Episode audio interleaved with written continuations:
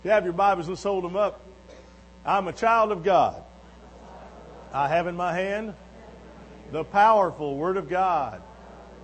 It can change lives, heal broken hearts, and save man's soul. And so here's our prayer Lord Jesus, today, would you speak to me? In Jesus' name, amen. Now, high five, high five, pound that neighbor, hug them, whatever you need to do. Smile at them, that's the main thing. Look at your neighbor and smile at them. Tell them Jesus loves them. Would you do that? All right. Now tell tell the, tell them back. Jesus loves you too. All right. And for some, we need to hear that, don't we? We need to hear that Jesus loves us. One of the occupational hazards of being a pastor is that Sunday comes every seven days. And it comes whether I'm ready or not. And some Sundays, you know, I don't seem to be very ready. but it comes, nevertheless. Christmas comes every December 25th, every 365 days, whether we are ready or not. Have you seen some of those? You know, what is the song we sing nowadays? It's the most wonderful time of the year. You know, that just kind of brings a little smile to your face, doesn't it? Have you been in a store lately?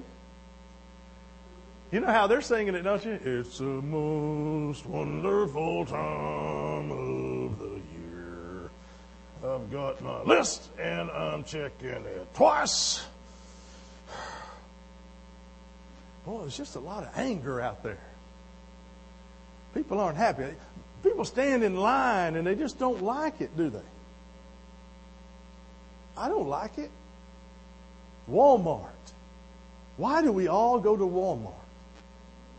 And they all come when I go. I want them to stay home till I get through. And I, it will be the most wonderful time of the year. And they say they have all their grocery checkout lines open. You've been to the same Walmart I have. but you know what? We don't really have to worry if shopping's getting you down because retail stores have come to the rescue.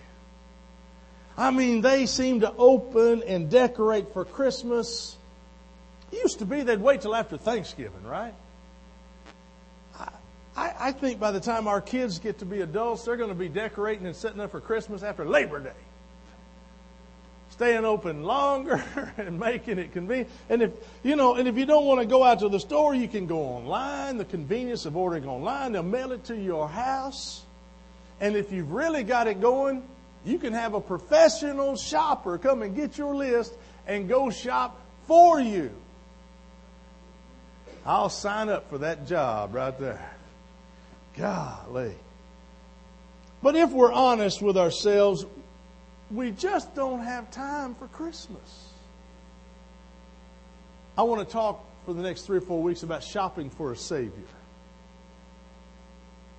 And do we have time for Christmas? Time is the new currency. Our society values time almost as much as money. People may be frivolous with their money, but not with their time. And one of the places that people are the most time conscious is at church. One of the greatest sermons you will ever hear will be a short sermon. And all God's people say it. Not that you're going to hear that here, as many of you have understood. Ben Franklin said, Dost thou love life? Then do not squander time, for that's the stuff life is made of. Time is the one commodity that we can't generate more of. We can make additional money. Can you say bailout? Isn't it funny when they ask, where are you going to get this money from? Well, we'll just make some more. When my children were growing up and they were driving down the street and they wanted to go to McDonald's, I would say, hey, we don't have any money. To which they would say they were quick. They would say, Dad, you got a check. Just write a check. That sounds like the government we, we serve, doesn't it? Just write a check. Energy can be enhanced, but we only have 60 seconds of a minute, 60 minutes in an hour, 24 hours in a day, no more, no less. If you haven't been counting, there are 18 days, 432 hours, 25,920 minutes, 1,555,200 seconds to Christmas. I just thought I'd let you know. Because the clock is ticking. Time is running out. But it's interesting that time is made for consumerism at Christmas. But is time made for the Christ of Christmas? Will you make time for Jesus this Christmas? You know, I like to do the what ifs sometime in life, don't you? What if Joseph said, I don't care what Caesar Augustus ordered. I don't have time to go to Bethlehem to pay my taxes. I've got some bookcases to build. What if Mary had said, I'm too young to have a child? It will demand too much of my time. And furthermore, I'm not married. I'll have an abortion. And if certain laws are passed going into 2009, abortion will be on demand, and it won't matter at what point in the pregnancy you are. As soon as one law is passed, one law. Hello. My wife says all the time, we're going to hell in a handbasket. Because we've abandoned this. This is the law of God. This we should be following. This should give our marching orders. Amen? Right here. If you, if you think abortion's okay, I want you to read Psalm 139. Just read it. And then you come back and tell me, yeah, no problem. And I won't give you the gory details. What if God said, Send my son to earth? You've got to be kidding. I don't have time for those God forsaking people. And anyway, it's a stinky and a dirty planet. But Joseph didn't make that statement, neither did Mary, and hallelujah, neither did God. Christmas is about a God who made time and came at the right time to listen to, to, to, listen to our hearts and to touch our lives. I want to give you two verses. In Luke chapter 2, in verse 6, we find this verse. While they were there, the time came for the baby to be born. In, in Galatians 4 and verse 4, it says, When the time had fully come, God sent his son, born of a woman. Now, these verses tie together and refer to the birth of Christ. The baby refers to Mary's baby named Jesus, a very human baby from a very human mother. His son refers to God's son, a very divine baby from a very divine father. And in these two verses, the whole theology of the incarnation is shown. This baby of Mary's, God's only son, totally human and yet totally divine. God made time for us.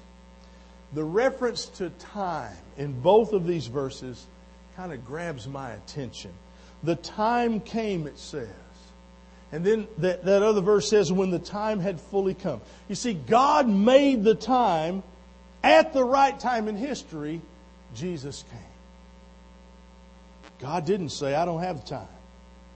Rather, He said, I'll make the time. God's Son was born on that first Christmas morning, and it was all all for us.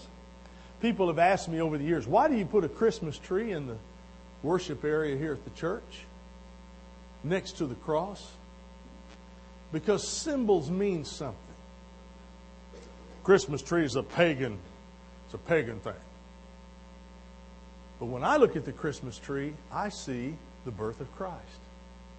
So what I want you to see, hopefully from this day forward, that we have displayed for you the two trees of Jesus.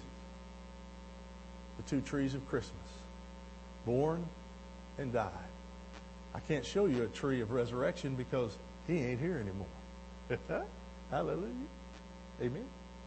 All right. But God made time for us. And He sent Jesus at the, just the right time out of love for you and for me. So, will you make time for Jesus? He came to a world that He created, to a people that had long awaited His arrival, but they didn't have time for Him.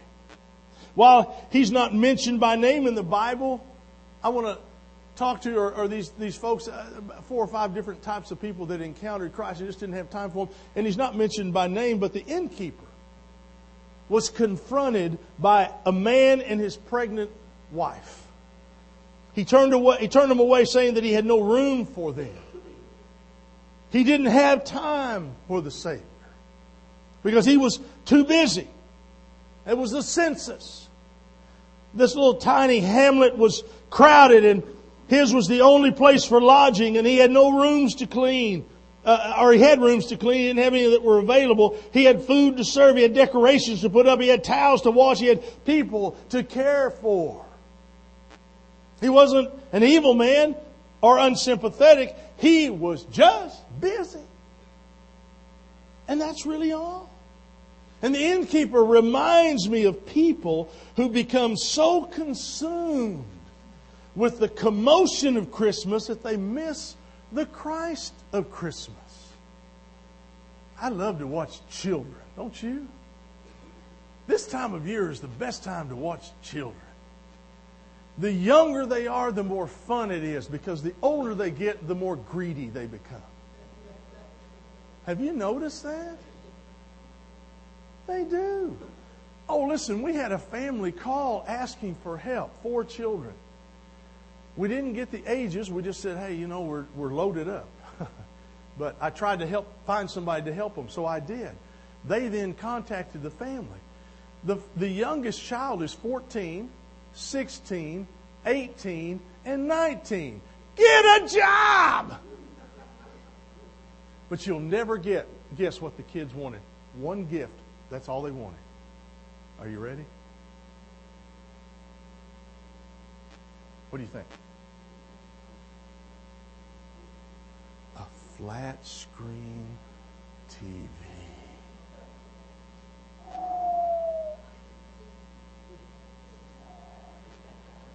I started to say, well, what size screen would you like? I'm sure they would have taken 52. Now, how about that?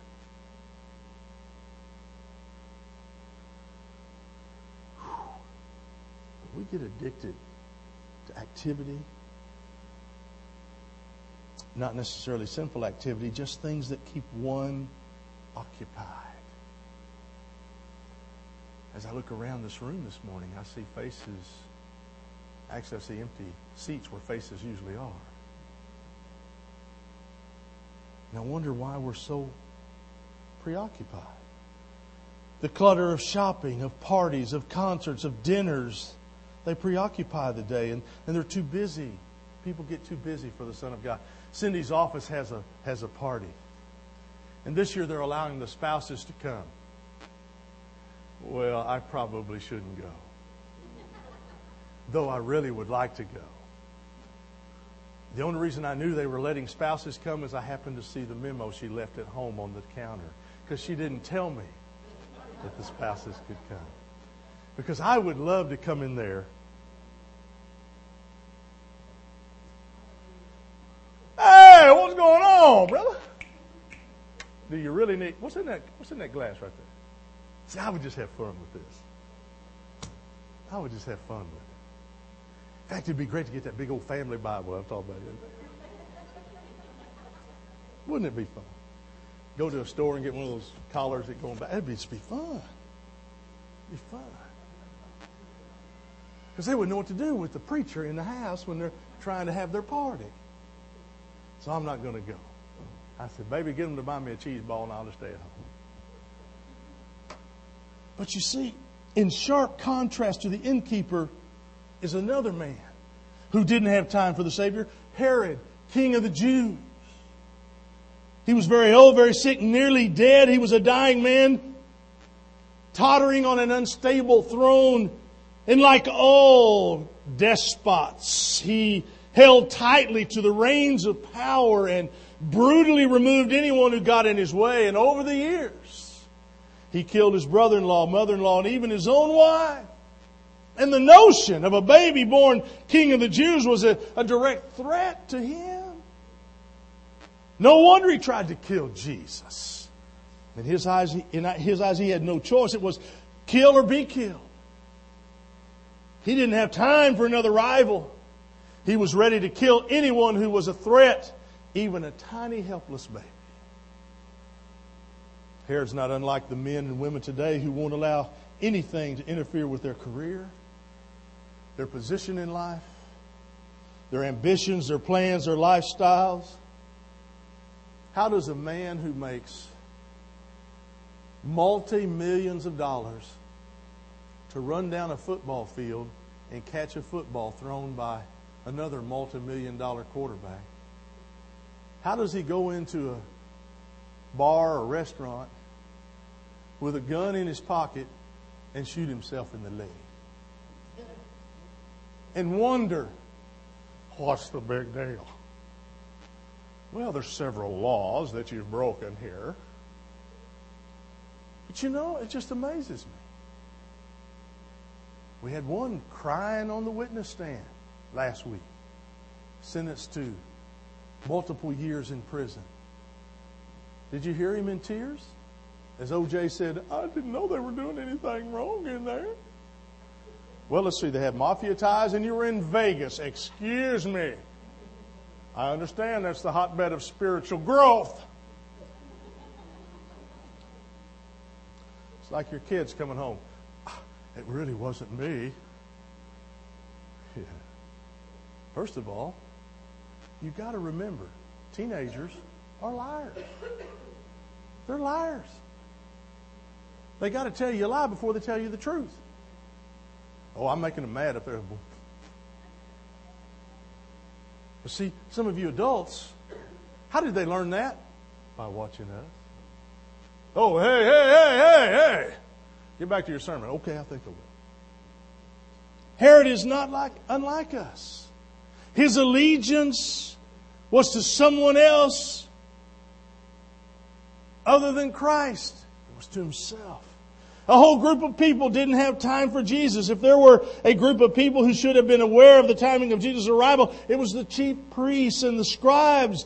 I mean, they were the theologians, the religious elite of Israel. They had studied the prophecies about the coming of the Messiah.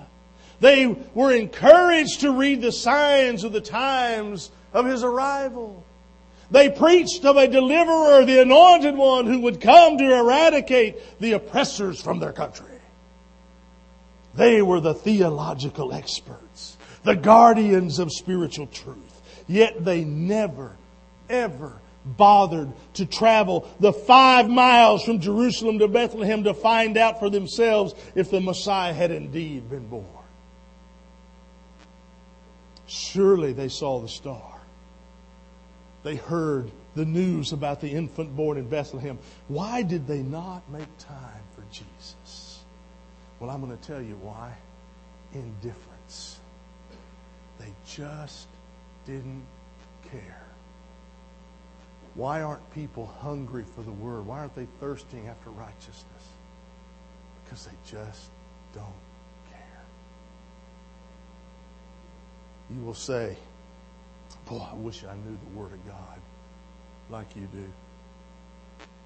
Will you ever pick it up? And when you pick it up, do you ever open it? And when you open it, do you ever read it? And when you read it, do you ever apply it to what your life is about? Oh, I have a lot of people say, "Well, I read that, I just can't, I can't understand a word of it." Well, I've got some translations you could understand. You want one? Well, no, that just ain't the real Bible. If I need one of these right here. Well, that's interesting. If you're reading a Bible that you can't understand, but I can give you one that you could, and you don't want to read it, hmm, you just don't care. Are you with me so far? Are you indifferent about it? Do you have time? These guys were this, they were so self-righteous, believing they were already all that God could ever want of them. They were sickeningly arrogant. They had no time for the Savior. When Jesus began his public ministry, it was these same men that despised Jesus and then ultimately plotted and lied to have him killed. I know people like that, don't you? People who just don't care about Jesus. People who had rather not fool with him. Sadly, many of those people are sitting in the pews at churches. Have you learned yet that familiarity breeds contempt? Familiar with the Bible, the prophecies, the teachings of Jesus, but they are condescending of the Savior. Indifferent people are disdainful. It's a deadly sin not to care. It is typical of people, including religious people who don't think they need a Savior. Jesus came to people who had a problem, and that problem was called sin, and they knew it. Indifferent people ignore their sin and they ignore Jesus, the solution to their sin. They don't care about the remedy because they don't believe that they've even got the disease. And so many of them sitting in the pews today in so many churches are carrying on the same kind of sins that we claim the world is, is sinning with, and we're doing it right inside the church house, right inside our own lives, because you and I are the temple of the Holy Spirit. You and I are the temple of God. And if we were really serious about it, oh, oh, I love my wife, and I'm serious about loving her.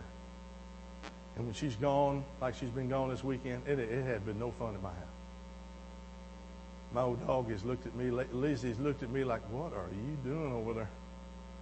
Because I just kind of been sitting there just moping a little bit, had my lip puckered out, had to fix my own meals. It's been rough now. I mean, my beds weren't, my sheets weren't turned back with my little candy on the pillow.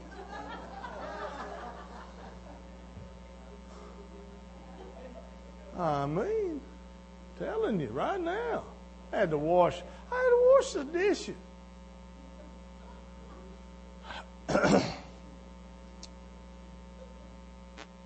the clothes. Who's going to wash the clothes? It's been a rough weekend, Papa. Who's going to feed and water that dog? I mean, come on. Poor old dogs looked at me like, I'm starving here. You got it. You're with me, aren't you? That's how people are, aren't they? I don't need a Savior. I don't need Jesus. Are you kidding me? There's an old story about a man who had said to his friend, I've heard that the two major maladies in America today are ignorance and apathy. What do you think? And his friend says, Well, I don't know, and I don't really care. How many of us have taken the time for the Savior simply because we don't care? We've not taken the time because we just don't care.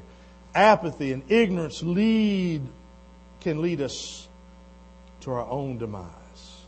One other group of people who was present who didn't have time for Jesus, they're not mentioned in the text but they exist. They live in every age. They are the people who don't have time for Jesus because of delay. We have a, na- a, a, a name for them. We call them pro- procrastinators. Procrastinators. The procrastinator saw the star. They heard of the baby. And they knew that something strange and wonderful was happening. And they wanted to check it out, but never got around to it. Now they were going to, but they were just going to do it later. They had the opportunity of a lifetime. The very Savior of the world was within their grasp, but they put off going to the manger to see that baby Jesus. Procrastinators are in every generation. They know what they should do, but fail to act because of the lack of urgency. There's no hurry, they say. There is always tomorrow. It's communicated in such phrases as this I'll buy the gift after Christmas when it goes on sale. I'll write the thank you note after things slow down. I'll see my dad when the holidays are over. I'll have more time then. I'll give my heart to Jesus next Sunday. But tomorrow never comes and the opportunity's lost. There's a story that recounts a company of demons before Satan's throne, and Satan barks in a loud voice, Who will go to earth to convince people not to give their lives to Jesus? One demon says, I'll go and tell them there is no heaven. Satan, in protest, says that won't work. The conviction of a better life is too deep seated in the hearts of men. Well, then I'll go, said another demon. I'll tell them that there is no hell. Satan thunders back, Well, that won't work. Man's conscience will witness against such mockery. And then a dark spirit glided forward. Satan, I'll go. And what will you tell them? Satan says. Well, this spirit says, I will tell them that you have plenty of time to trust in Jesus. Tomorrow will be soon enough to give your heart to the Savior. There's no hurry. And according to this story, that was the demon Satan sent and is abroad the earth whispering to the hearts of men and women there's plenty of time for Christ. There's no hurry to get religious. Just have fun while you can. You're only young once. Grab all the gusto you can. Tomorrow is soon enough. Do you have time for Jesus as the worship team comes to help me close? I want to ask you personal question. Of the five types of people, that I mentioned this morning. Which do you most identify with? Do you identify with Joseph and Mary? It wasn't easy or convenient, but they made time for Jesus. Do you identify with the innkeeper? Do you, do you not have time for Jesus because you're too busy? Or maybe you're like Herod. You don't have time for Jesus because you are self absorbed in your own agenda. Or perhaps you most identify with the religious leaders. You're familiar with Jesus, but your heart's covered with calluses. You've heard the story so many times that you don't hear it anymore and you just don't care. So you're saying, hey, why bother? Or does the procrastinator group resonate with you? You know the need and realize the peril, but would just rather wait. Are you whispering to yourself, there's no hurry? I'll make time for Jesus later. If God made time for us, can't we make time for Him this Christmas? Let's get ready for Christmas. And let's make time for Jesus. And let's start right now to make time for Jesus.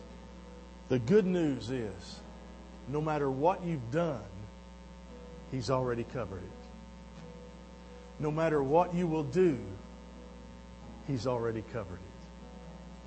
And so if you think in your life, I've sinned, oh, preacher, you just don't know.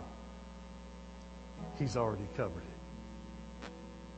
So if you're here this morning and you are in need of a Savior, you're shopping for a Savior, I've got one I'd like to give to you. Father, thank you for this morning that we can stop a moment and pause enough to realize that we need you. We need you in such a powerful way to be in our lives. And Father, there, I, I'm probably safe to say that everyone in this room today has been saved. There may possibly be someone who's never claimed you as their Savior. I would sure love the opportunity to open your word and teach and share with them what that means. And Father, there's a host of folks in the church who've just become complacent. They may have found themselves identifying with one of those five characters we talked about. But Father, the one group that I hope they do not find themselves in is that group of procrastinator. They know they should, but they just keep waiting till tomorrow. And tomorrow never comes. But Lord, there will be a day, there will be a time when you will say, Enough is enough. And Father, you will tell your Son Jesus to get up from his throne and to come back and get his bride, the church. And Father, your scripture is clear. Nobody knows the day nor the hour when that will happen. And as the Apostle Paul taught so often through the epistles, that Jesus will come like a thief in the night. And that we must be ready at all times for the coming of the second uh, uh, Jesus the second time. And so, Father, we ask you today, if somebody's not sure, if somebody's been putting it off, would today be long enough? And would they respond? In Jesus' name we pray. Amen. Let's stand as we sing this great song together. Let it penetrate your heart.